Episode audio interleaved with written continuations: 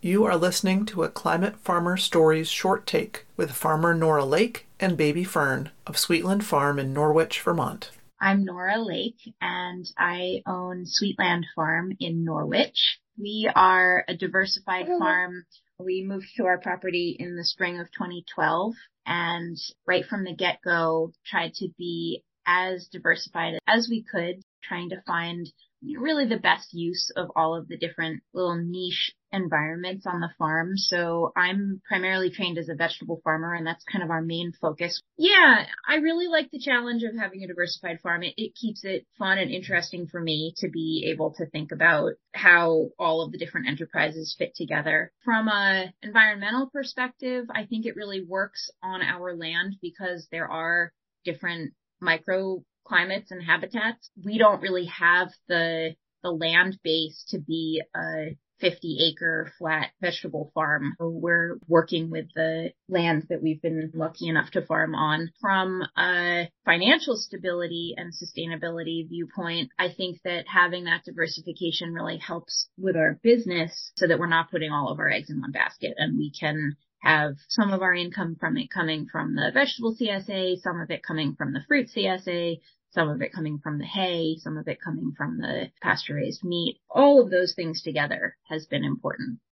And we've made a pledge to reduce the, the whole farm's carbon emissions by 90% over the course of 10 years. We have put a pretty big focus into installing a whole bunch of solar panels, insulating our farm crew housing, switching from gas and diesel irrigation pumps to electric irrigation pumps, We've added an electric gator to our fleet.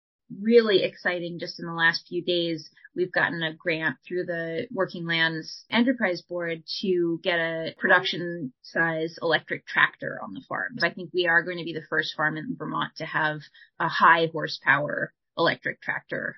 It's been really interesting to see that not only are our CSA members excited about the pledge, but we also have heard really positive feedback from our crew and from prospective employees as I do interviews. That's one of the main talking points and excitement points that I hear from, from people who want to come join our team. I think at the same time, it's interesting kind of within this economic landscape. Food has become more expensive across the board in the last few years, and that's a reality for a lot of our customers that they're having to think about. And at the same time, we are certainly having to invest additional resources into making this climate pledge come true. That's a conversation that we need to be having with our customers to say that their support is not only paying for the the seeds and the soil amendments and the chicks and piglets that are coming to the farm, but also helping us make these improvements to our ecological impact. Whether or not they have made an official pledge, producing food on a small scale costs more than producing food in a monoculture type system.